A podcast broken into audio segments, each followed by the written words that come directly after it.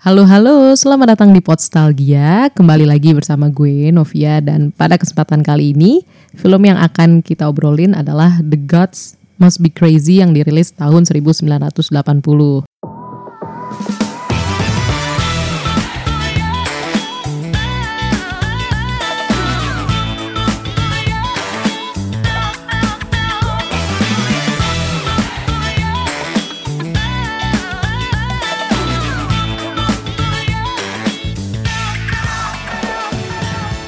Sekarang gue sudah ditemani juga oleh salah sese- ah, se- seseorang yang berkecimpung banget di dunia podcast. Yang podcastnya dulu gue eh, sebelum bikin podcast tuh gue liat dulu nih podcastnya si orang yang di depan gue ini.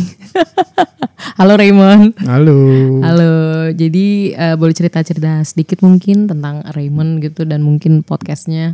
Aduh, podcastnya adalah podcast yang ngebahas tentang dunia kreatif. Salah satunya film juga ya, sama Paradisco. Iya, Uh, udah pernah jadi tamu juga ya. udah kita sudah bergantian bertamu. Oh terus ada podcast buku juga yang sudah berkolaborasi juga ya.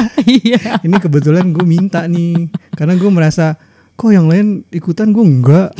Jadi gue akhirnya, Nov gue boleh nggak minta jatah berbicara di podcast lo boleh. Waduh. Akhirnya dibolehkan. Wah terima kasih ya. Loh, malah makasih dong Raymond. Raymond tuh kayak Godfather Potluck Podcast berarti ya? seksi sibuk bukan Seksi sibuk. Godfather yang, yang dibully sama semua orang hostnya. Waduh. Iya, Termasuk host main mata juga. iya. Hmm. Kalau itu udah sepaket ya. Udah sepaket.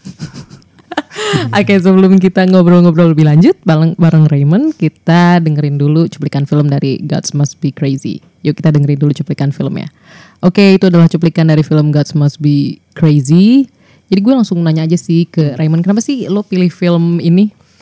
Wah, lu udah nonton kan? Udah tapi kayak di TV gitu loh Kayak bukan satu film keutuhan yang gue inget awalnya Oh. gimana, tengah-tengahnya gimana Tapi kan kalau di TV tuh kadang sepotong-sepotong kan Hmm. Ini kan film tahun 1980 ya. Iya Jadi dulu sih gue mungkin gue nontonnya tuh pas gue umur mungkin SD kali ya. Dan itu Hmm. kayaknya dari bokap gue punya laserdisc-nya. Terus kayaknya laserdisc juga s- antara rental atau ada yang kita punya tuh salah satu yang emang ditonton mulu sih ini. Si Gods Must Be Crazy. Dan itu gue inget banget sih Nick Shaw itu kan ya. Karakternya kan memang ceritanya tuh ada sebuah tribe gitu. Di mana tribe-nya itu tuh kayak lagi kena masalah lah kalau nggak salah ya. Terus suatu hari tiba-tiba ada botol Coca-Cola jatuh dari langit either nimpa kalanya atau gimana akhirnya dibawalah itu dan dianggap sama tribe itu eh, sebuah benda yang terkutuk akhirnya dia ditugaskan oleh chiefnya untuk membuang ini ke ujung dunia di sebuah tebing gitu dan dari sana dia ketemu orang-orang random pokoknya gue inget banget dia yang berusaha nyuntik sebuah binatang ternyata binatang itu peliharaan orang pokoknya habis itu goblok banget sih joke-nya gitu loh dan dia kan nggak bisa ngomong Biasanya kan dia ngomongnya pakai bahasa ini bukannya maksudnya ini gitu kan. Iya, iya. Jadi kayak pada saat itu gue pas kecil tuh mungkin kayak anjir dia ngomong apa sih cuman lucu banget gitu. apalagi mungkin kan nggak banyak ngomong ya jadi kayak lebih ke Iya. aksi-aksinya gitu Iya. loh yang bikin komedi Si Nick Shaw-nya iya. Cuman kalau yang kan ada bulenya, ada pesawat jatuh Iya. lah segala macam. Aduh itu lucu banget sih yang dia apa dikejar-kejar apa rhinoceros atau apa gitu itu lucu banget sih. Itu udah gak ngerti lagi gue. iya ada yang dinosaurus ya Iya yang dia harus manjat ke pohon. oh Iya kan? Si, iya dikejar-kejar si, si mas-mas pesawatnya ini loh. Hmm, Dia jatuh terus Iya, dia iya. harus nyelamatin diri itu lucu banget sih. tapi berarti memang lu udah sering banget ya nonton mungkin kayak film yang kalau misalnya lu bosen ya lu putar aja gitu atau kayak keluarga lu putar aja kan Berarti iya zaman ini dulu- wajib sih dulu ya. oh iya Ini wajib soalnya mungkin em, karena kayaknya gue dulu dibebasin nonton. hmm. Walaupun mungkin pada saat itu mungkin yang yang boleh gue tonton ya itu ya. Jadi yang salah satu tersedia juga waktu itu Police Academy. ah Police Academy itu kan, itu, aduh itu, itu juga konyol banget ya. Bayangin aja kayak ada sebuah kota kekurangan polisi.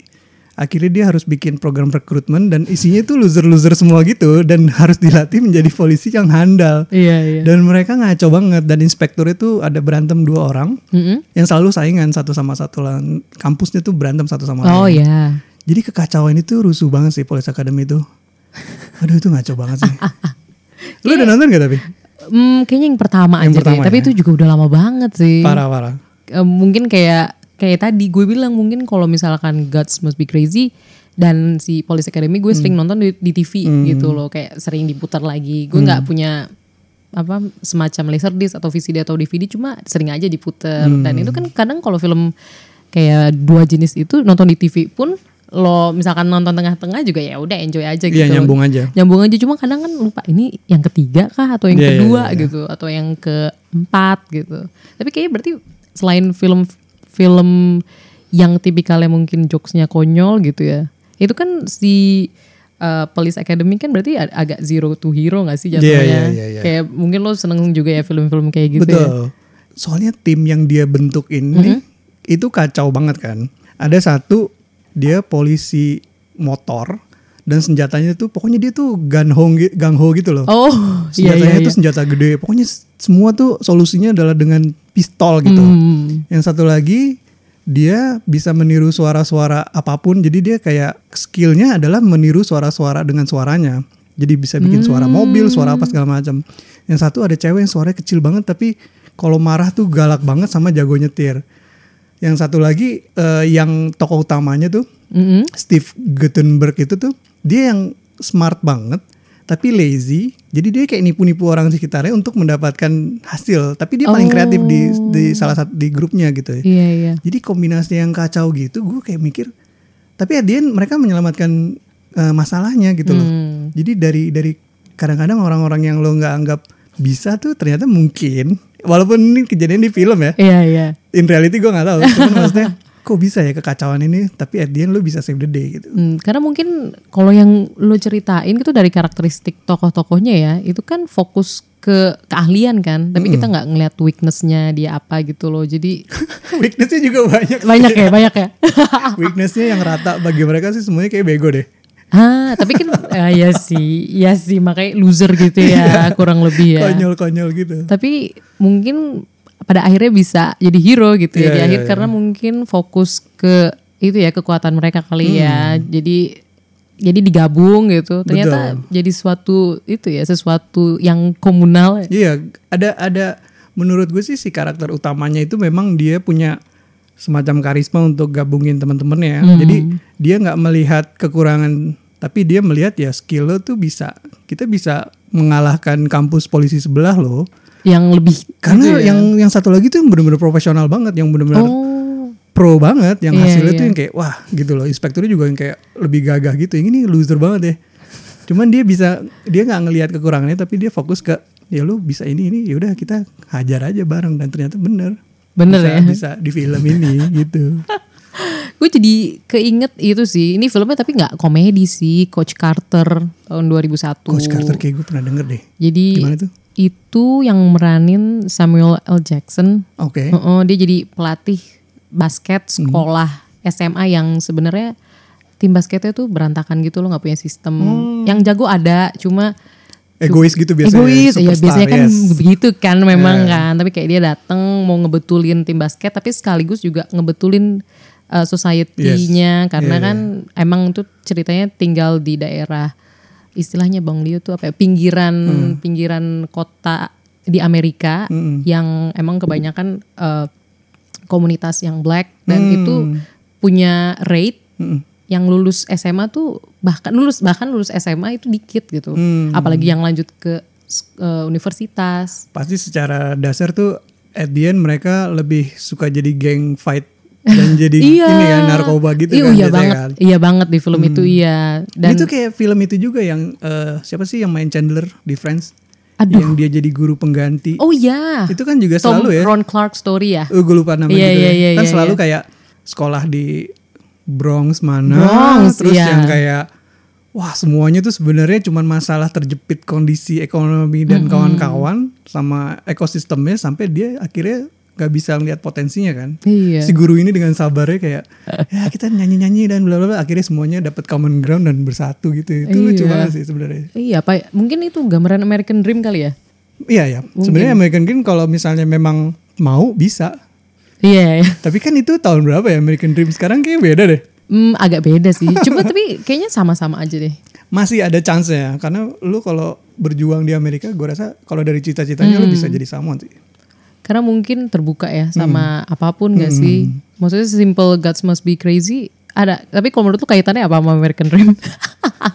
Tapi karena yang bikin juga kayaknya gue lupa sih tadi Hmm. gue baca ini kayaknya South African film sih memang kayaknya ya. kalau nggak salah ya. Cuman ya, dia produksinya kayaknya tetap Amerika deh. iya iya. Kayak mungkin Slumdog Millionaire gitu ya. Hmm. Oh iya dia ini tetap Amerika ya? Eh, Eh? UK. Oh UK. Uh-uh. Oke. Karena Dev Patel sendiri kan emang orang UK kan. Oke. Iya iya. Kurang lebih gitu ya. Mhm. Tapi tapi berarti emang lo punya ketertarikan sebenarnya secara nggak langsung ya sama film-film komedi tapi American Dream-nya juga ada gitu. Ya kalau misalnya soalnya gini sih kalau menurut gue Amerika tuh punya film Amerika tuh punya gambaran apa ya? Hmm. Kayak misalnya contoh gini deh, setiap ada superhero lompat ke mana, Mm-mm. lu coba cari di film superhero pasti ada benderanya. Oh iya. Terus misalnya kayak militer mereka, Hmm. eh, law enforcement segala macem, secara industri kayaknya udah ngomongin bahwa kita harus ngomongin Amerika persepsinya di dunia tuh ini gitu. Jadi mereka udah tersistematis banget untuk nunjukin kayak gitu-gitu. Patriotismenya gitu Iya kan ya. kuat banget kan. Kayak misalnya film-film yang eh, mereka apa eh, apa sih yang ini ya Osama bin Laden ya? Fahrenheit bukan ya? Zero Dark Thirty. Oh. Terus yang kayak apa yang di satu uh, embassy yang diserang itu. Mm-mm. Jadi kan mereka White secara penceritaan kan down. penceritaan mereka memang kuat banget sih. Itu sih makanya identitas film Amerika tuh akhirnya ya lu udah nggak bisa lu nggak bisa pungkiri lu nonton ya ini pasti Hollywood sih. Iya, soalnya Hmm. kalau film Eropa gue pribadi nonton tuh gue nggak pernah nonton Dapat identitasnya tergantung negara. ya? lebih itu sih nggak pernah nggak pernah dapat kesan optimistis sih. Ah iya iya iya. Apalagi iya, iya. film Prancis, Iya, gitu, iya, iya. Jerman gue pasti kalau nonton gue harus sudah siap ini pasti bakal Betul. depresif gitu terus kayak dia bakal mempertanyakan arti hidup apa Betul. gitu loh. Jadi Betul. kayak ini semua omong kosong. Kan kalau American Dream kan se- secara nggak langsung sebenarnya ngomongin zero to hero mungkin Iya. sesimpel kayak tadinya lo nggak punya apa-apa jadi punya sesuatu gitu Mhm. untuk lo tampilkan. Kalau di kalau film-film Europe terus kalau misalnya lo punya Iya. sesuatu Why terus bother apa? gitu? Why bother? terus orang lain peduli amat gitu loh. Iya, iya. kayak Tapi mungkin kayak ini sih apa? Lo nonton ini kan Shaun of the Dead sama Hot Fuzz ya? Heeh, heeh. itu kan juga karakternya mereka tuh selalu selalu apa ya loser Hmm. terus malas nggak mau usaha dan solusinya ya udah begitu Iya iya iya. dan endingnya kan nggak Amerika banget ya maksudnya memang memang gitulah karakter Endingnya film main ya. game lagi iya main gitu game sama kan. si temennya yang jadi Aduh, zombie itu kan Iya iya, iya karakteristik Iya, kata iya. karakteristik UK mungkin emang itu ya kayaknya Iya, agak dark terbagi sih. ya. Dark dan kalau kayaknya nggak terlalu optimistis juga Iya. sih. Lu nonton Tipenya. filmnya ini aja Ricky Gervais tuh eh, yang apa eh, Afterlife ya apa sih Oh yang di Netflix ya? yang gue lupa sih Iya iya itu iya. tuh kan apa ya mereka kayaknya memang selalu ada kegelapan ya maksudnya secara negara juga Hmm. konon kan katanya London selalu eh, ini cloudy ya akibat dulu eh, ini perin- apa Revolusi industri ya jadi kayak memang udah kebentuk secara kultural Hmm. tapi mungkin mereka karena kerajaan dari awal ya maksudnya pernah hancur juga ya eh, perang dunia gue hampir ngomong piala dunia maksud gue secara negara tuh mereka udah duluan hancur lulu lantah gitu apa udah udah udah sempat mengalami kehancuran jadi Hmm. Iya, mereka iya. lebih mau ngelihat optimistis gimana gimana mungkin ya Agak realistis sulit. aja lah hidup Gue setuju sih karena mungkin kalau UK gitu atau mungkin Prancis gitu kan Jerman mereka tuh udah melalui banyak perang kan. Kayak misalnya Jerman dari perang Prusia lah atau kalau tarik lagi ada perang salib gitu. Terus perang bahkan kayak yang tadinya udah kelihatannya udah modern tuh ada dua kali bahkan kan. Makanya kayak mereka mungkin ngelihat kayak ya buat apa sih? gitu. Iya, iya, iya.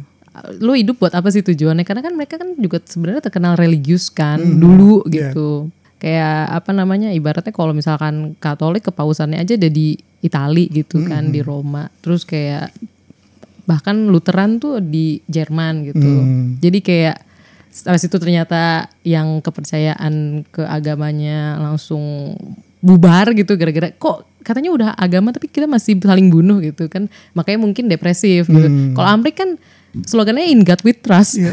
dan mereka tuh kebetulan kalau misalnya dari cerita-cerita kan misalnya contoh cerita perang dunia deh. Hmm. perang dunia kedua gitu. Em, apa ya mereka selalu datang dengan menyelamatkan segala Iya sih. gitu loh. Maksudnya Bener, bener, secara bener. momentum dan kekuatan memang pada saat itu tepat banget. Oh my god. Sehingga terefleksi sama semua produknya mungkin ya sampai akhir era Amerika sekarang mungkin. Iya ya saya kayak film-filmnya tuh pasti kayak mereka cari meaning dan biasanya kayak ada dapet sesuatu gitu Hmm. loh. Kayak mungkin eh, filmnya Jim Carrey yang The Truman Show. Oh ya. The Truman Show kan tadinya kan kayak kosong kan hidupnya dia, Mm-mm. tapi dia punya makna gitu loh. Kayak adalah sesuatu kayak ada faithnya gitu sih menurut gue. Padahal kita nggak tahu tuh faithnya apa. Tapi jujur gue pribadi seneng sih, maksudnya tipe-tipe film Amrik juga karena kar- karena menurut gue harus seimbang sih. Yang optimistis iya, yang yang nihilis mungkin, yang depresif gitu, yang dari film-film Eropa juga dapet gitu. Tapi kayaknya mungkin entry entry nonton film mungkin at the end kalau gue sih memang eh, pertama kali pasti Amerika sih. Eh, iya sih, itu Iya pasti. Jadi kayak gue nonton eh, film-film Eropa mungkin setelah Hmm.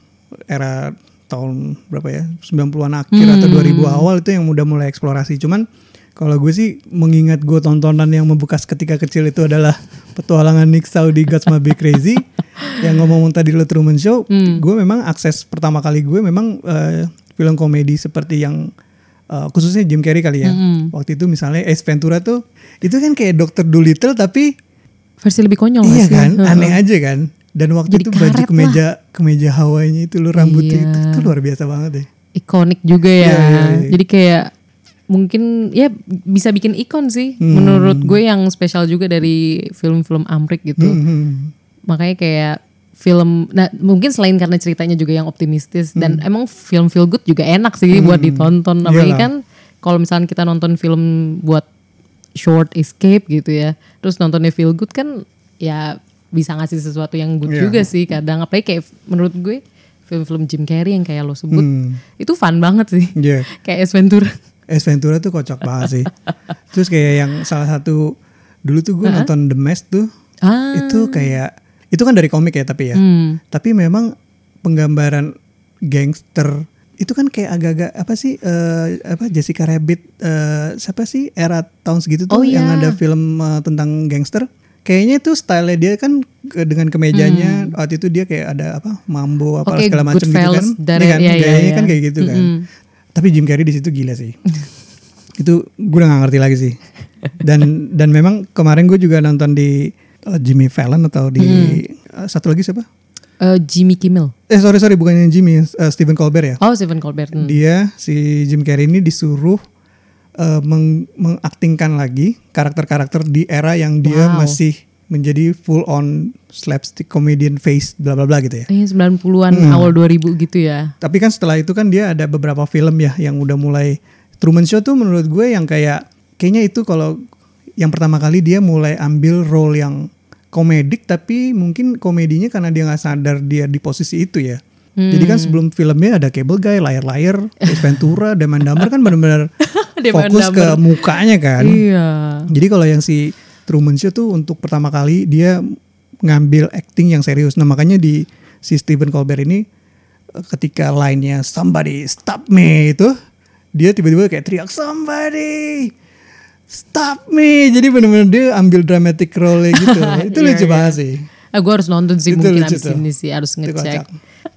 Sumpah Jim Carrey tuh yang kalau misalkan eh, kita kaitin tadi kan kita ngo- ngobrolin soal film-film Amrik gitu yang komedi yang Zero to Hero gitu terus yang American Dream sebenarnya secara langsung tuh film-film dia tuh kurang lebih kayak bikin epitome ya atau mungkin Anjir apaan tuh artinya? Eh, ya epitome ya, mungkin kayak sebuah simbol gitu loh, Mhm. ya nggak sih? Jadi kayak kalau misalnya filmnya Jim Carrey, ya mungkin filmnya bakal konyol juga, Mhm. gitu kayak God Must Be Crazy atau mungkin Police Academy. Cuma kisah Zero to Hero-nya juga tetap ada Mhm. dan American Dream-nya bakal nyantol gitu. Iyalah, namanya juga dibikin sama Amerika ya. Iya gitu ya.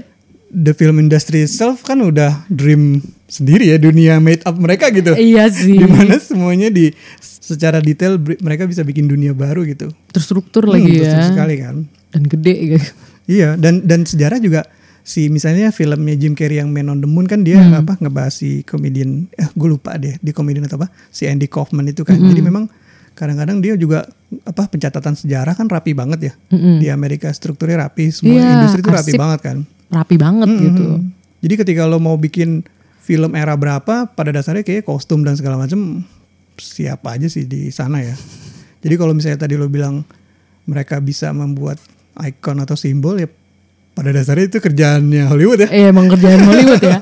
Gimana bikin Tapi- dunia yang dunia yang sempurna banget atau gimana? Iya tapi emang punya formulanya juga ya. Iya pastilah. Dan emang terbukti berhasil sih. Berhasil sih. Karena maksudnya selain mungkin apa kalau Truman Show ya contohnya itu kan secara kritikus eh maksudnya secara eh, kritik gitu kan kritikus maksudnya responnya Iya, positif iya. gitu Iya. tapi eh dan di sisi lain untuk pendapatan juga Tetap tetap Iya, iya. bisa balik modal Iya. gitu loh intinya bisa untung gitu kan Mhm. ya Lu udah nonton Man on the Moon belum? Man on the Moon kayak belum deh Aduh, lo harus nonton nih. Oh iya. Scene ada satu adegan yang di mana dia eh dia duduk di panggung, apa berdiri di panggung. Mm-mm. Terus habis itu ada lagunya ini eh, Mighty Mouse. oh Jadi dia cuma nyetelin kayaknya vinyl. mm-mm. Terus dia ada lagunya Mighty Mouse. Terus pas Here I come to save the day. Si, si Jim Oh. Carrey-nya tuh kayak gini-gini aja gitu. Wah itu udah pecah banget sih. Lo harus nonton banget sih. Ini salah satu film Jim Carrey yang menurut gue lucunya udah udah nggak ngerti lagi deh. Oh Ini udah gak ngerti lagi. tapi nggak sekonyol mungkin Dumb and Dumber gitu ya Beda kayaknya setelah setelah era ini nih tahun 98 dia Truman Show Ah, ah. sama 99 ini Mm-mm. kayaknya dia mulai apa ya? Dia mulai punya layer gitu loh. Dia Oh. mungkin ngambil role-role-nya juga yang mulai ada keaktoran yang serius gitu ya. Iya, iya. Soalnya kalau Dumb and Dumber, aduh, Ah itu bego banget.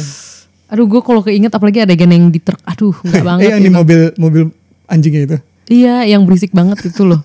Tapi kalau yang Dumber sih memang pada dasarnya kayaknya era era joke tahun itu yang kayak ketika kentut tuh lucu, Hmm. yang kayak jorok tuh lucu. Agak slapstick Ah, ya, Jadi iya, memang iya. ya. Sebenarnya tipikal. Adam Sandler gak sih?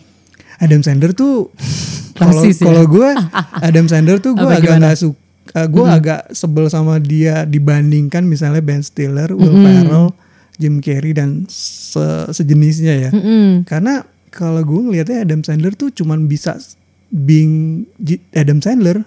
Hmm. Weh, weh, weh, terus marah-marah gitu loh. Iya, iya, iya. Kalau iya. Ben Stiller kan lu bisa ngelihat dia jadi ayah, Ah. dia jadi pekerja yang stres kayak apa film apa tuh? Um, Ben Stiller, yang dia ke Stres. Finlandia untuk Oh, yang tadi Secret Life. Eh, Walter- Finlandia. Walter Mitty. Eh, Iceland ya? Iceland, Iya, iya, The betul. Secret Life of Walter Mitty. uh-uh. Terus uh, Zoolander. Iya, Jadi lu iya. bisa ngelihat spektrum media kan luas banget ya. Kalau Adam Sandler gue ngelihatnya satu aja gitu.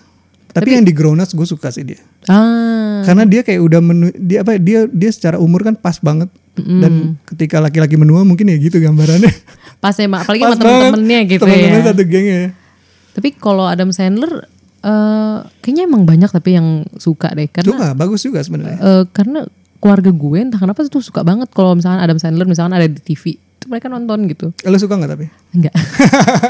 lo dimarahin keluarga lo lo. gue pas nonton kayak oh ya udah deh maksudnya ya udah mereka seneng ya udah gue lihat aja gitu. Tapi Adam Sandler tuh mungkin kekuatannya dia eh, dia bisa nyanyi juga ya. Dia kan Iya. actually juga musisi kan. Mm, mm, mm. Kayak misalnya film yang itu tuh yang dia sama um, Fifty First Dates bukan? Fifty First Date. Dia kan lucu ya maksudnya Mm-mm. ketika dia itu, Itu masih kan, oke sih. Itu bagus kan. Iya. Terus habis itu apa ya? Yang gue nggak suka banget tuh yang dia jadi yang Hmm? Cewek. dia jadi enggak, yang dia jadi ini eh, setan ya, Little Nicky ya.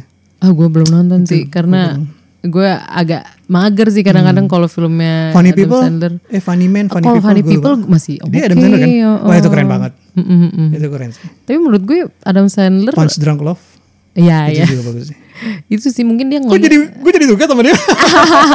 Koreksi langsung. Tapi kalau ngomongin misalkan Adam Sandler, menurut gue eh dia mungkin udah nyoba ya, Hmm. kayak ah kalau film serius gimana, apa reaksinya gitu. Mungkin kalau Punch Drunk Love secara apa ya, secara di dunia sinema gitu, itu dianggap mungkin sebagai salah satu film romcom ya jatuhnya yang cukup Iya. berisi gitu, Hmm. yang timeless gitu kan, makanya sampai ada Criterion Collection-nya gitu. Hmm. Tapi kalau tapi dia juga ngelihat kalau misalkan yang kayak ih Jack Angel, Grown Ups gitu atau bahkan kayak Klik Jack Angel tuh yang mana ya? Jack Angel tuh dia jadi cewek juga nggak salah. Oh, oh, dia jadi kakaknya. Ya, oh, ya, ya, ya, ya, ya, baru- ya, baru- yang ada Al Pacino. Aduh, oh ya, ya, oke. oke. eh apa Oscar piala Oscarnya hancur gitu gara-gara Hmm. aneh deh pokoknya. Aduh, Oh, gue iya, kalau nonton Jack. Angel tuh kayak gue sebaiknya nggak usah nonton gitu. Hmm. Terus Eh, kalau si ini tuh dia nggak sih? Em, anger management tuh dia nggak sih? Anger management kalau nggak salah dia juga sih Gue lupa sih. Tapi sama Jack Nicholson atau siapa? di iya tapi kayaknya nggak terlalu hits deh anger eh, Hmm. anger man- management. Gue Nah, lupa sih dia main tapi itu agak serius kan setahu gue. Lucu sih karena kan Iya dia sih. practically pemarah yang harus mengalami perubahan hidup gitu loh. Iya sih tapi tapi setidaknya masih lebih ada cerita lah Iya. daripada grown ups gitu. Grown ups 2 lagi kan. Oh iya iya.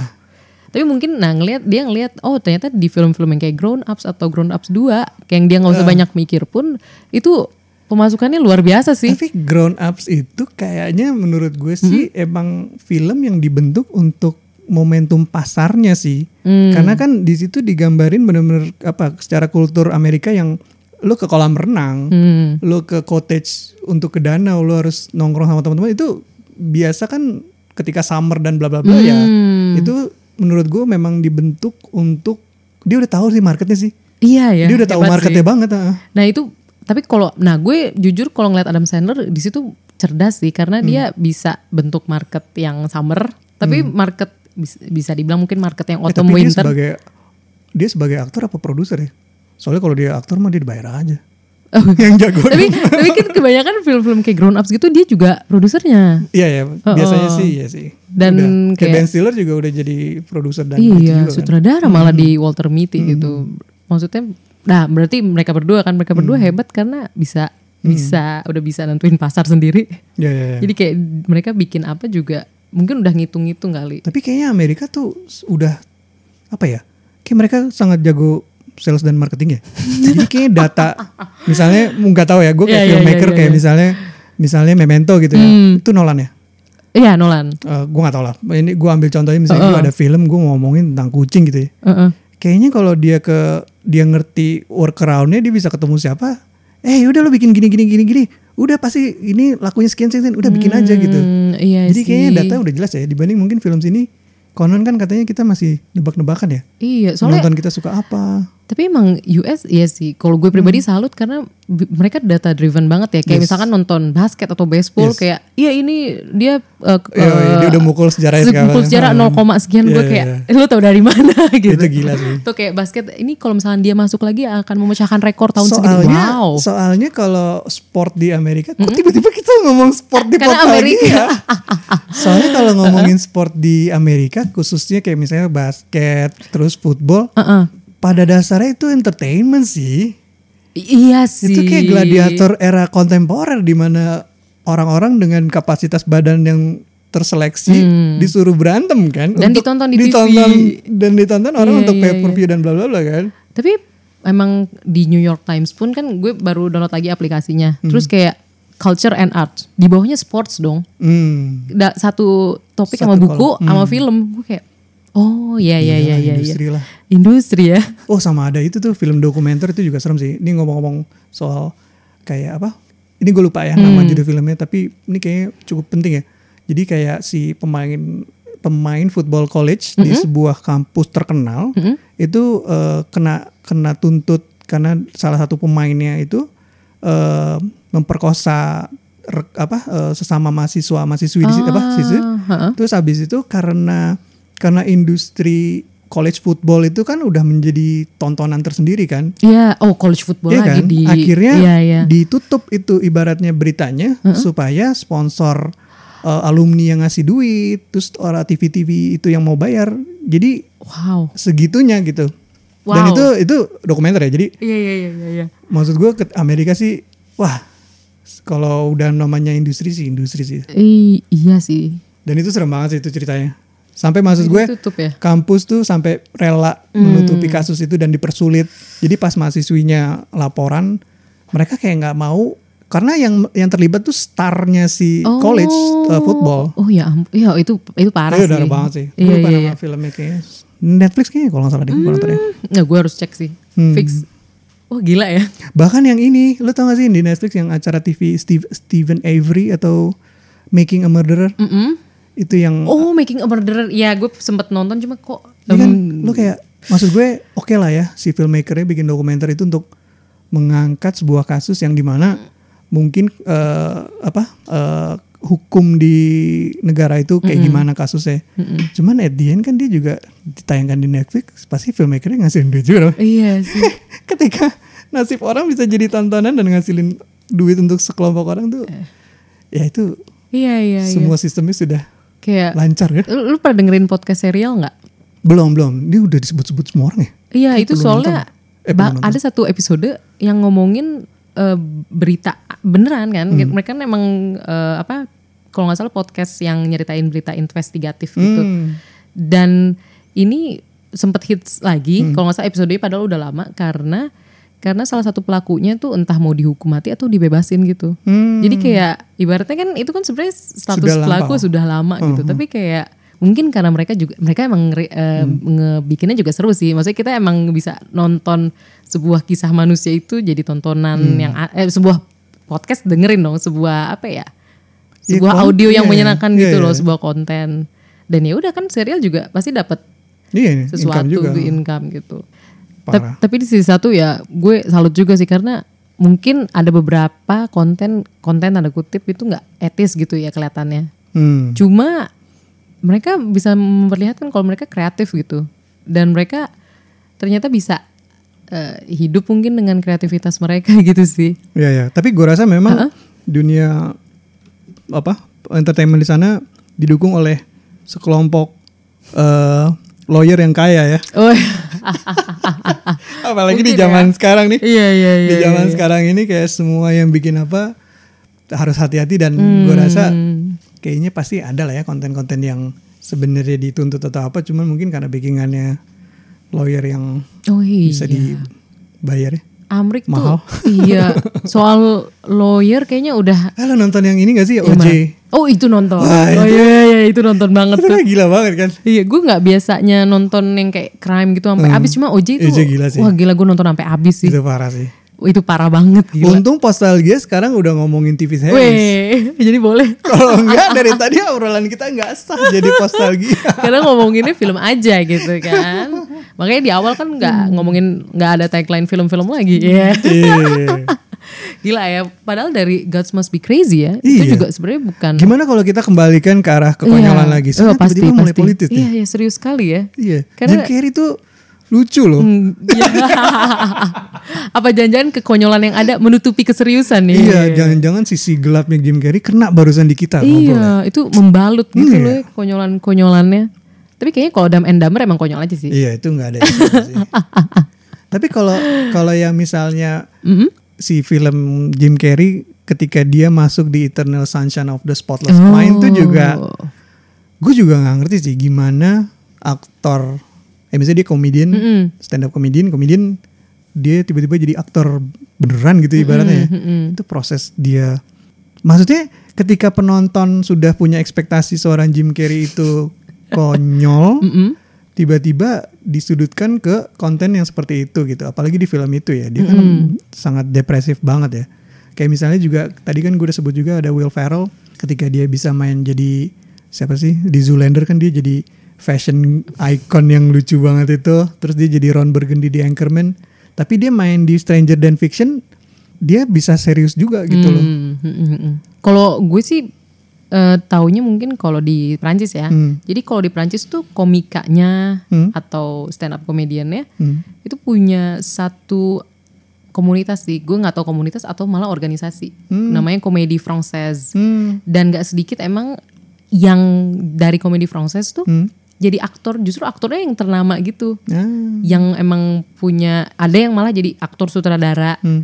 atau ya punya punya malah punya karakteristik yang kuat di setiap filmnya gitu. Iya, iya. Dan mungkin menurut gue kalau misalkan si Jim Carrey emang awalnya mungkin udah udah punya talenta itu semua gitu. Iya, Cuma iya. emang dia masuk industrinya dengan Iya, iya. stand up komedi. si komedi sendiri sih kayaknya memang menjadi apa ya coping mechanism si pelakunya juga ya kan Hmm. gue tuh salah satu podcast yang gue suka banget tuh si Conan O'Brien kan Hmm, hmm, jadi hmm. kayak tapi memang di seluruh late night TV show tuh yang gue paling suka si Conan, Conan. karena memang dia dia apa ya dia tuh dia kan konyolnya konyol tapi dia pinter ya Iya, iya. Nah, Sebenarnya pinter banget dia kan. pinter banget ya gue gak tahu sih Harvard tuh pasti pinter gak ya Iya sih. Cuman pas di podcastnya itu dia nunjukin sisi dia yang kelihatan banget dia memakai komedi itu sebagai uh, coping mechanism dari Hmm. sesuatu yang dia di di di apa di dibesarkan secara dysfunctional atau apa tapi Hmm. keluarga dia sih sebenarnya baik-baik aja cuman memang dia ada masalah secara internal aja ya Mm-mm. makanya kan kayak Ricky Gervais lah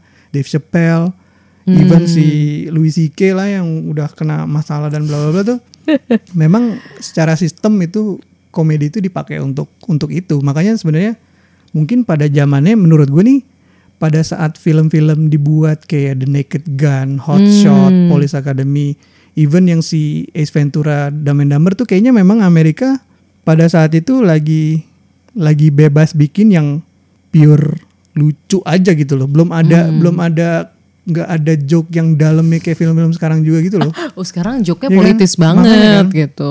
Udah mulai makin pinter ya. Gue suka banget sih Jad apa tahu tau gak sih lo? Oh iya iya. Kayak misalnya si TV show-nya yang dia si komedian yang dia crash crashing, crasher crashing. Itu kan joke sekarang tuh lucunya tuh dark dalam dan gimana ya. Pasti pada era 90-an tuh lu lu dibebasin untuk being silly gitu dah. Dan it's Iya. okay. Kayak romcomnya Nah, juga ada, silly ada, ada gitu. kebebasan gitu loh pada Iya, iya, zaman itu iya. yang menurut gue gue agak merindukan film-film di mana gue tuh kayak bebas Hmm. being silly aja. Kayak Gods Must Be Crazy itu silly banget ya gitu gimana ya. dong itu lucu banget kan? Iya iya. Lu nggak nggak mesti ngerti ngasih nggak mesti ngerti bahasa Inggris pun juga bisa Iya, iya. nonton filmnya gitu loh Iya, dengan makanya. simple. Kayak romcom gue pribadi sih jujur romcom tuh paling memorable ya dari tahun 90-an. Apa yang paling ini? Hmm, Sleepless in Seattle atau Oh, While You Were uh, Sleeping. When Harry met Sally, You Got Mail. You've Got Mail gitu. When Hmm. Harry Met Sally gue agak kurang suka sih karena berantemnya banyak ya. Cuma kalau yang lain tuh kayak feel good banget gitu. Hmm. Iya, iya, kayak baru sehari atau One Fine Day. Kayak baru One Fine Day itu yang mana ya? eh, George Clooney sama aduh siapa nih satu gue lupa Aduh satu tua lagi. banget tontonan lo. Iya tua banget ya. Tapi asik banget. Kalau gue ini sih, kalau romcom tuh ini Love Actually lah. Eh ya itu yang Iya kan? baru-baru Yang lah baru ya. kan. Not, uh, Notting Hill. Notting Hill ya itu Ya, gemes juga Zaman Hugh. Grant masih cakep ya. Iya cakep banget. Sekarang sekarang udah kacau deh dia. Oh, ya udah itulah ya sudah ya umurnya sudah berbicara gitu. Si ini juga dulu kan darling banget tuh si Hmm. ya tadi yang main di Fifty First Date siapa sih? Oh Adam Sandler. Bukan ceweknya. Re- No no no bukan. Yang Ya, ceweknya. itulah. Iya banyak Itu kan juga eh, banyak kan. Iya iya iya. Tapi enaknya zaman dulu tuh ya udah kadang kayak Itu kayak orang tua aja nih. Zaman tahu dulu. tahu maksudnya yang tahun 90-an Iya, ya. iya, iya. Sorry sorry yang 90-an tuh kayak romcomnya pun ya udah kadang oh, love in the first sight gitu tiba-tiba jadi Hmm, sederhana tau gak sih? sederhana banget Iya. emang nggak mungkin kalau kita pikir sekarang aduh kayaknya mustahil ter- kayaknya nggak kalau realita nggak bakal kayak gitu bla bla Hmm. Iya, bla cuma ujung-ujung ya nggak apa-apa sih butuh yang kayak gitu Tapi menurut lo kayak misalnya sekarang nih khususnya film-film Netflix ya. Mm-mm. Kayak em, apa ya? Mungkin eranya tuh ketika lo dibikin film komedi atau film cinta pun tuh Mm-hmm. problem problemnya tuh dibuat harus eh, mengcater seluruh manusia di dunia ini bahwa misalnya eh, misalnya kan dulu dulu siapa sih karakter Asian di dalam film Amerika kan Oh dikit iya, ya. heeh. Dulu kan ya gitu aja. Sekarang tuh kayaknya lo harus multikultural banget gitu loh. iya iya Kayak ada tuh gue lupa sih filmnya. Eh, tapi dia kayak lo inget gak sih film yang kalau yang versi cowoknya tuh badass ya? Mm-mm, kalau versi eh kalau versi cowok badass Badass tuh yang si ini bukan sih? Yang mana? si Super Bad. oh Sorry. super bad Super Ah, Bad ada versi ceweknya yang Oh, Netflix yang tahu. baru. Gue baru tahu Aduh, pokoknya ada deh film Netflix Iya, itu. iya, Jadi iya, memang iya, problemnya iya, iya. itu tuh lebih memang lebih sekarang. Hmm. Tapi menurut gue problem sekarang tuh apalagi digambarin di film tuh jadi kayak apa ya? Sekumpulan kelompok yang sangat emosional dan harus aman dan mengcater semua orang harus happy. Akhirnya komedinya tuh jadi kayak ada bumbu yang harus gue bisa filter sendiri iya. untuk gue dapat lucunya di mana gitu. Kalau zaman dulu kan kayak Jim Carrey nabrakin mobil tuh udah udah bikin gue happy gitu. Iya, loh. iya, iya, Sesederhana gitu gitu. atau kayak ngeliat Jim Carrey di Dumb and Dumber aja kadang kayak aduh yang dia sakit perut terus boker terus kentutnya itu ah, ya memang lame sih mungkin nggak smart ya untuk untuk ukuran sekarang ya mungkin ya iya cuma itu aja udah seneng gitu ya hmm. gue jujur gue pribadi sih emang kadang kalau yang di forced gitu ya maksudnya itu kan kadang ada yang kayak ayo harus kayak gini harus kayak Hmm. gini itu bukannya malah kadang membatasi kreativitas ya kadang kadang justru di- menurut gue sekarang lebih kreatif sih karena batasan makin banyak kan Mm-mm. jadi sampai dia bisa bikin sesuatu aman dan sukses Mm-mm. dibanding effort dulu sutradara zaman dulu menurut gue sih sekarang tuh barriernya lebih Iya, tapi karena main aman mulu, jadi kadang gue Hmm. nonton formulaik banget jatuhnya gitu loh. ya in a way kan dari awal dari awal mereka punya formula cuman formulanya aja yang bergerak menuju zaman gitu loh Mungkin ya. Iya kan? Tapi nggak tahu ya. Kalau gue lihat kayaknya sekarang kok serupa gitu loh. Hmm. Mungkin kalau mungkin karena gue bias juga mungkin ya yang 90-an 90-an mungkin kita punya Ace Ventura gitu tahun 94 The Mask atau Dumb and Dumber cuma di sisi lain 94 ada film kayak Pulp Fiction Oh. ada Shawshank Redemption gitu loh. Oh, kalau gue sih ngelihatnya, menurut gue sih sama aja. Mm-mm. Em, opsi tuh mungkin sekarang dulu tuh yang lo tonton ya itu, Hmm, karena yang tersedia itu. mungkin ya. Sekarang kalau misalnya lo eh, punya langganan Netflix, terus lo langganan Hulu atau Amazon, Mm-mm. konten udah berjuta-juta sampai akhirnya kan orang nggak tahu mau nonton apa gitu loh. Eh, karena itu paradox of Iya choice kan? ya Iya kan? Makanya kan. kebanyakan pilihan bingung Makanya kayak gue sekarang simplifikasi aja kayak Hmm. kayak Marie Kondo aja ketika film bikin gue happy ya udah itu aja happy. Soalnya soalnya Iya, iya, kadang-kadang iya, gue iya, gue sangat me- membuat nasib menentukan apa yang gue tonton sih. Kayak misalnya Hmm. gue sekarang nggak ngejar lagi ya. Mungkin dari zamannya itu kayak wah harus ngejar semua film. Tapi sekarang mendingan kayak kalau gue denger sebuah film dari sekitar gue dua kali tiga kali gue lihat di internet terus gue mulai tertarik mulai tertarik either gue akhirnya nggak mau nonton sama sekali seperti Game of Thrones. Oh lu gak nonton? Ah gue juga gak gue nonton. Sebel banget sama Game of Thrones heboh banget. Gue juga gak nonton. Syukurin kan endingnya jelek. Nah, lu lu invest waktu sebanyak itu for nothing man. Gitu. Iya iya iya. Iya. Jadi kayak misalnya lu udah nonton ini belum sih? Eh, si lu Jim Carrey yang setelah tahun 2000-an apa yang lu udah tonton? Eh, Bruce Almighty. Bruce Almighty lu inget yang Eh, eh sorry. Yang satu lagi? Evan. Evan. Itu Steve Carell ah. Yang Evan Almighty. Walaupun gue pribadi lebih sering nonton Evan sih sebenarnya. Oh ya? iya. Entah sebentar kenapa deh si yang itu tuh ceritanya gimana ya? Evan tuh jadi Noah. Oh yang dia bikin kapal. kapal. Eh. oh oh yang Tuhannya Morgan Freeman. Iya. Oke. Heeh, kan kalau Bruce kan si Jim Carrey jadi Tuhan kan? Oh iya? Oh dia dapat dia jadi Tuhan sehari. Iya. Oh, iya, iya, iya, Heeh, iya. heeh. Oh sama Jennifer Aniston. Iya yang lucu di situ yang dia mancing bulan sih. itu lucu banget sih. Terus dia buka baju. Aduh, itu lucu banget. dia buka baju dengan satu gerakan baju copot semua. Oh my god. Itu Gila terus Eternal juga nonton sih sama Lemony Snicket cuma gue kadang kurang suka aduh ini filmnya terlalu menyiksa anak-anak ya. Iya. enggak enggak. Gue kayak sedih sendiri nontonnya gitu. Kalau Lemony itu Snicket. sedih?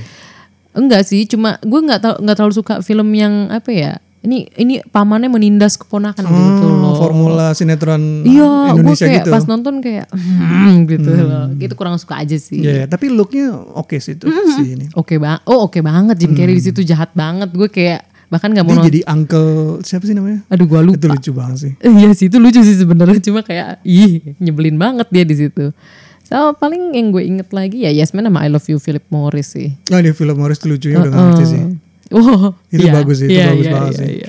Tapi ada sih yang The Number 23 lu nonton gak? Belum. Itu menurut gue sih kalau gue pribadi ya itu film yang bagus di awal hancur setelah berapa menit ya. Dan Ah. kayaknya di situ yang gue nggak sama sekali nggak suka usahanya si Jim Carrey oh iya.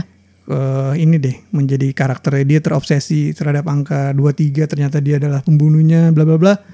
Di situ kayak aduh lo kayak trying too much kayak filmnya Johnny Depp yang yang dia nulis terus ada kayak orang ngetok-ngetok apa sih namanya keyhole apalah gitu. Hmm. The Door.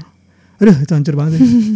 itu kayak mungkin dia juga semoga dia menyesal sih bikin film itu. Ah, tapi kadang kan kayak gitu nggak pernah tahu ya peruntungan ya. Hmm, nanti kita lihat aja datanya. Kita lihat datanya. Apalagi kan kalau misalkan selanjutnya langsung Yes Man karena number 23 itu 2007 kan rilisnya. Hmm. Habis itu langsung Yes Man kayak eh, ya udahlah nggak apa-apa ada flop satu tapi habis itu langsung jadi film timeless gitu si Yes, Man tuh akhirnya gimana sih gue lupa deh. Dia pada dasarnya pegawai yang atau gimana ya? Gue Iya dia ya. tadinya kan pegawai. Gue kalau nggak salah kena layoff Hmm. pegawai bank gitu deh. Terus dia ditantang sama hidup, tiba-tiba harus Harus yes terus gitu. Hmm. Tapi akhirnya pada suatu satu kondisi dia mesti apa kan udah kebiasaan bilang yes Hmm. ya. Cuma kalau dia bilang yes tuh kayak ada konsekuensinya banget gitu. Jadi kayak intinya endingnya adalah ngasih tanda kutip moral ke dia pesan Hmm. moral. Kalau ya nggak apa-apa yes terus, cuma kadang harus ingat say no. konsekuensi. Oh bukan. Karena dia udah kebiasaan saying no Saying juga yes. kan. Hmm. Eh saying yes gitu. Terus tapi ya harus ada tahu konsekuensi lah. Hmm. Itu sebenarnya entrepreneurship banget gak sih? American banget. Iyalah, itu Iya kan? situasinya memang dibuat untuk mereka sih. Iya. Tapi yang ngomong-ngomong Amerika banget ya.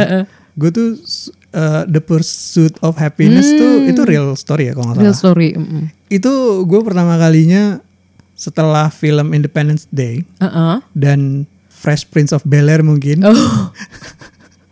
sama oh banyak juga ternyata Bad Boys. oh ya. Mungkin itu karakter eh siapa namanya? Will Smith. Will Smith yang di situ tuh itu sedih banget sih itu film gila. Gila, sedih banget, sedih banget, parah Gue banget. udah gak ngerti banget apalagi yang pas anaknya kehilangan mainannya itu. yang- aduh. Itu gue kayaknya menangis dia nonton film itu. Gila ya. Oh. Iya sih itu gila sih. Gila sih itu. Gila banget. Nah, Parah itu parah. itu gambaran gambaran kesuksesan Amerika juga. Tapi abis itu dibantah sama filmnya siapa? Leonardo DiCaprio yang Wolf of Wall Street. Wall, Wall Street gak sih? Maksudnya kalau ke continuity-nya ketika Ah. dia berhasil dia jadi brengsek kayak si Iya, iya, itu kan iya. Lo belum tahu aja endingnya sebenarnya adalah awal dari si ya sih sebelum Iya sih. terus anaknya dibuang ke mana gitu Aduh, aduh gak sih. Tapi mungkin kan kalau si eh, Leonardo, si Wolf of Wall Street, si Jordan Belfort kan emang dari awal tuh yang udah money money Lo gitu belum loh. tahu kan Udah dari awal tuh yang udah belum tahu cold calling banget kayak gitu. misalnya nih ya lu pernah mikir gak sih kalau film cinta film cinta Mm-mm. Itu kan lu ngeliatnya awalnya Mm-mm. lalu mereka jadian nih Mm-mm. terus di film yang patah cinta itu kan akhir dari film cinta yang tadi lo tonton Iya. Jadi maksud gue eh, sebelum film cinta itu apa? Kalau lo rewind si kejadian film cinta ke belakang, Mm-mm. itu mungkin ada past relationship yang gagal. Hmm, itu pokoknya Iya muter kan? lah ya. Makanya yang gagal kan. Jadi kayak kalau tadi lo bilang dari awal dia udah money money money, mungkin sebelumnya dia orang yang sederhana yang akhirnya karena social pressure dia harus money oriented banget. Tapi ya, belum tahu kan? tapi kalau misalnya dia. di Jordan Belfort sih gue lihat kayak oh dia aja udah cold calling, maksudnya di perusahaan yang firma kecil aja Hmm. dia udah cold calling dan dapat banyak gitu loh. Jadi kayak ya mungkin satu emang dia dapat emang udah punya kemampuan itu, dua ya kayaknya udah dari kecil gitu. Kalau misalnya si siapa namanya si tokoh Will Smith di Pursuit of Happiness kan kayaknya emang dari dari maksudnya udah nelangsa gitu loh Tapi pas kan setelah keluarga. end credits lo nggak tahu dia bisa jadi jahat apa enggak. Oh iya sih, Itu kalau itu aja sih iya sih. Soalnya si Jordan Belfort emang beneran abis itu langsung jadi speaker gitu. Oh itu karena itu ini ya, real ya? Real. Dua-duanya real ya? Dua-duanya real. Bener-bener jadi speaker ngomongnya gitu. hypothetical apa? Hypothetically speaking, ya. speaking di film sih. Tapi emang, tapi maksudnya contoh yang baik sih yang tadi lo mention karena eh, gue nggak tahu sih yang Pursuit of Happiness gimana endingnya kan. Maksudnya sekarang gimana? Cuma yang Jordan Belfort setahu gue emang masuk penjara. Hmm. Beneran. Tapi ya udah habis itu jadi speaker. Hmm. Jadi yang malah dipanggil ke mana-mana gitu loh. Jadi kayak dia tetap bisa melanjutkan hidupnya. Ya, Atau kayak si ini yang apa? eh, Leonardo Di- DiCaprio juga yang Catch Me If You Can ya. Setelah dia menjadi penjahat, dia menjadi kalau nggak salah menjadi konsultan, Iya. Iya kan? Malah jadi konsultan FBI gitu setahu gue. Berarti mungkin harus jadi jahat dulu untuk jadi baik ya. Mungkin ya. Iya kan? Mungkin mungkin mungkin. Kayak Police Academy ya. Jadi eh, konyol-konyol dulu harus jadi habis serius. jadi hero Nggak, gitu. Tapi kayak dia nggak jadi serius juga. iya sih. Ya tapi dia jadi hero lah ya. Hmm. Oke deh, thank you banget Raymond udah sharing-sharing soal cerita. Siap. Kita awalnya cuma ngomongin Guts Must Be Be Crazy, gitu loh. Tapi mungkin memang guts is crazy. iya sih, iya sih. Tapi benar, gutsnya ada ada ada ada plural nih. Wah, ada nanti masalah lagi. Eh, karena Guts. oh iya benar juga. Kenapa nggak God? Wah iya benar. Kenapa nggak dia satu doang? Karena mungkin kan ceritanya di Afrika, Afrika ya? masih yang tribalisme gitu, yang animisme mungkin. mungkin, mungkin ya. Kalau Iya, iya. God kan udah spesifik Betul betul. ke satu gitu. Eh tapi ngomong-ngomong si film eh, konyol ini, Heeh.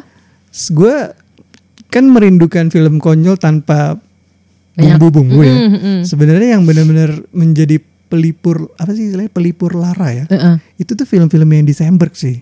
Ah, itu oke. di Lonely Island itu band kayak dia bandnya dia Hmm. sama Hot Rod sama lu nonton Popstar gak sih yang Popstar. dia bikin kayak semacam apa versi gobloknya kalau misalnya dia jadi Justin Bieber gitu Ah, jadi star ya. dia Jadi bintang bener- pop. popstar banget aduh itu konyol banget jadi kayak kayaknya dia tuh salah satu yang meneruskan Heeh. genre film konyol yang ini sih Oh, tapi emang dia di Brooklyn Nine-Nine pun kan juga konyol kan? Iya, iya. Iya, iya. Walaupun gua nonton episode 1 2 enggak deh enggak gue lanjut. Ah yang bener lah. Heeh. Wah, kasih kesempatan lah sekali lagi lah. Iya mungkin ya, mungkin. Gue lebih seneng kayak Modern Family gitu loh, Oh, oke. yang agak santai, Hmm. tapi nggak terlalu konyol juga gitu. Oke, thank you banget ya Raymond. Apalagi nanti buat temen-temen yang mungkin mau cari referensi komedi bisa banget ya dengerin episode ini ya banyak banget tuh tadi dicatat mungkin. Kalau mau nyatet silahkan.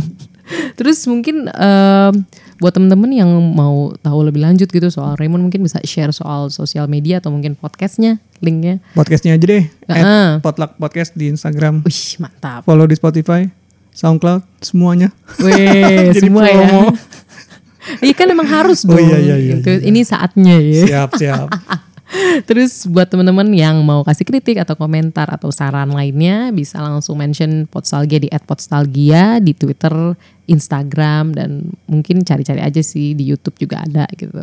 Oke, sekali lagi thank you banget Raymond Thank you. udah ngobrol-ngobrol banyak dari film God Must Be Crazy terus ada American Dream dan lain-lainnya juga dan terima kasih untuk para pendengar Postal yang sudah mendengarkan hingga titik ini. Dan sampai jumpa di episode selanjutnya. Bye bye